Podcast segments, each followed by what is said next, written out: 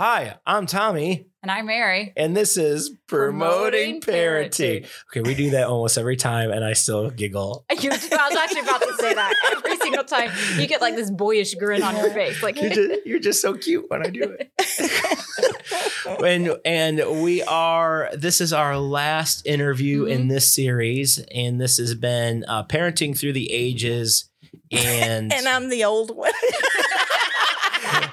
I make that it- was so sweet how you said that, but really, you put me at the end Yeah. for a reason. Okay, so uh, Pastor, I never said that. Okay, I never said that. All right, and and we are so excited because we have Pam Mercer here Yes. uh, with us. The um, what's the what's that saying? Behind every great man, there's a great. Is it great woman? Is that it? Is that the saying? yeah. Yeah, behind every So- good man, there's a great woman, and this is this is the woman that makes Pastor great. Um, and Thank um, you. Thanks for having me. yeah. And you know, we all love Pastor, but then when you really when you meet Pam, you go, okay, now I really, really do like Pastor because Pam's awesome. Thank you. I think that can be said for most pastors. I know. Just saying. Yeah. yeah, That's right. We can say that I to know. Mary too. Yeah, yeah, that's right. yeah. Um, uh, so we're excited to have her, and uh, we're excited to uh, interview her. And I've been looking forward to this one uh, for a while. And uh, so this is going to be kind of the same format ish as the other ones, but as if you have been listening to the other ones, we started with preschool, and now we're here with kind of the grandparent stage. And um, we asked kind of the same questions. However, they're all different responses because everybody's in a different stage of life, and we really want to encourage you through this through this time and let you know that it doesn't stop with your kid being five or ten or Out of three college. or out of Yeah. college. You're always a parent, but there's different stages of parenting. So I'm told. I only have a my oldest is three, so you know. well, you always think when they get to 18 or whenever they move away that, but that's not how it works. So they're still you stressed. Are still a oh parent. no. it's just like you said, a different stage, different stresses. Some Right. of them larger Right. than when we thought everything was so hard when they were preschoolers. Oh, great. That's fantastic. I feel so but let encouraged me now. encourage you that the changes are good. Right. The changes are good. Yeah.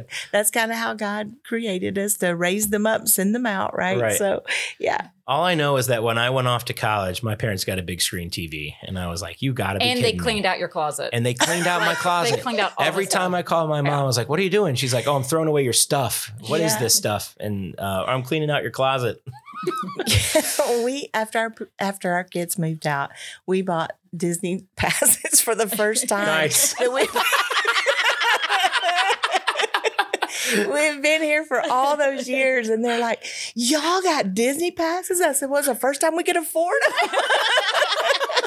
There's less of us, and we're not paying for all your stuff. So yes, we did, and we go regularly. Not anymore, but we did for a little while. That's awesome. That's awesome. So uh, before we before we get into the deep conversation, uh, Mary has. Do you have it up? I the- do. oh my stars! You're so it. prepared. Wow. Um, Mary's, as we all know, Mary's reading voice is so much better than mine. Eh. So we're going to listen to her. This has been our theme verse for this entire series, and it really can be a theme verse for life. But Mhm. um, go ahead. It's read it. Deuteronomy 6, verses 5 through 7. You shall love the Lord your God with all your heart and with all your soul and with all your might. And these words that I command you today shall be on your heart. You shall teach them diligently to your children and shall talk of them when you sit in your house and when you walk by the way and when you lie down and when you rise. That's right.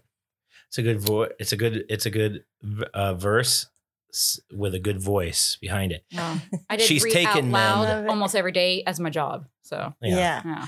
yeah. All right. So uh, we're gonna get right into the um, the questions if I could pull them up, and I haven't had one yet where I haven't messed up how like the order of the questions. So well, we I'm did so rearrange pumped. the. We did questions. rearrange rearrange the order. So oh man. That But you threw should- Sylvia for Hilbert. And we changed half of them. Just Uh, kidding. that's- yeah. yeah, I'm used to that. no, I'm just kidding. You should have the right. You should have the right order. Okay. All right. Um, so here's the first question: What has been some of the struggles uh, during this stage of life? So we talked about. Um, I love how you um, asked that because you you just don't want to call me old, and I understand. Uh, Because I don't, want- think you are. I don't want to call me old either. I'm not at heart, and I'm not. Just sometimes that some of my struggles related to that though. I can't jump, can't run, can't, can't walk like I used to. But uh, that's me. Like I, I don't know. See, it doesn't even have to be old age. yeah, that's that's me. but but I know that's not what you're asking. And um, I am an empty nester, and Uh-huh. honestly, um, I have not always enjoyed that Right. because I was so used to my life being kind of centered around our children, and now they're all adults and uh, out on their own. And I have seven grandchildren, so um, that's um, quite a quite a thing. But I think some of my struggles were with the first two of my children was trying to keep them alive to get to adulthood. Um, and then um, I also would say that now staying connected Mm. is hard um, because they live all over.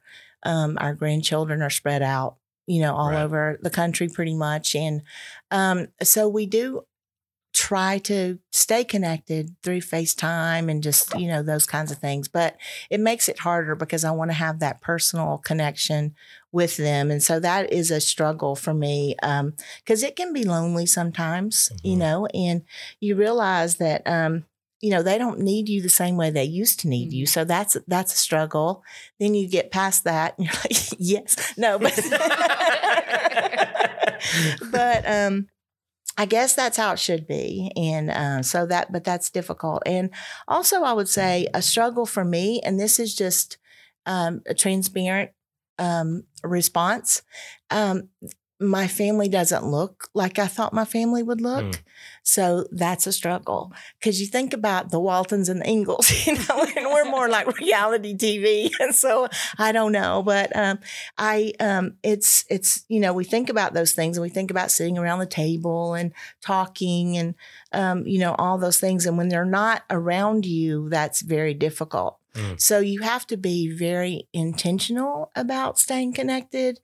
Um, even though, you know, we get together and everybody's great and we love being together, it's still that there's long pauses in those times. So, um, a struggle for me has one been trying to keep my children connected to each other Mhm. and then staying connected to them and to the grandchildren. Mhm.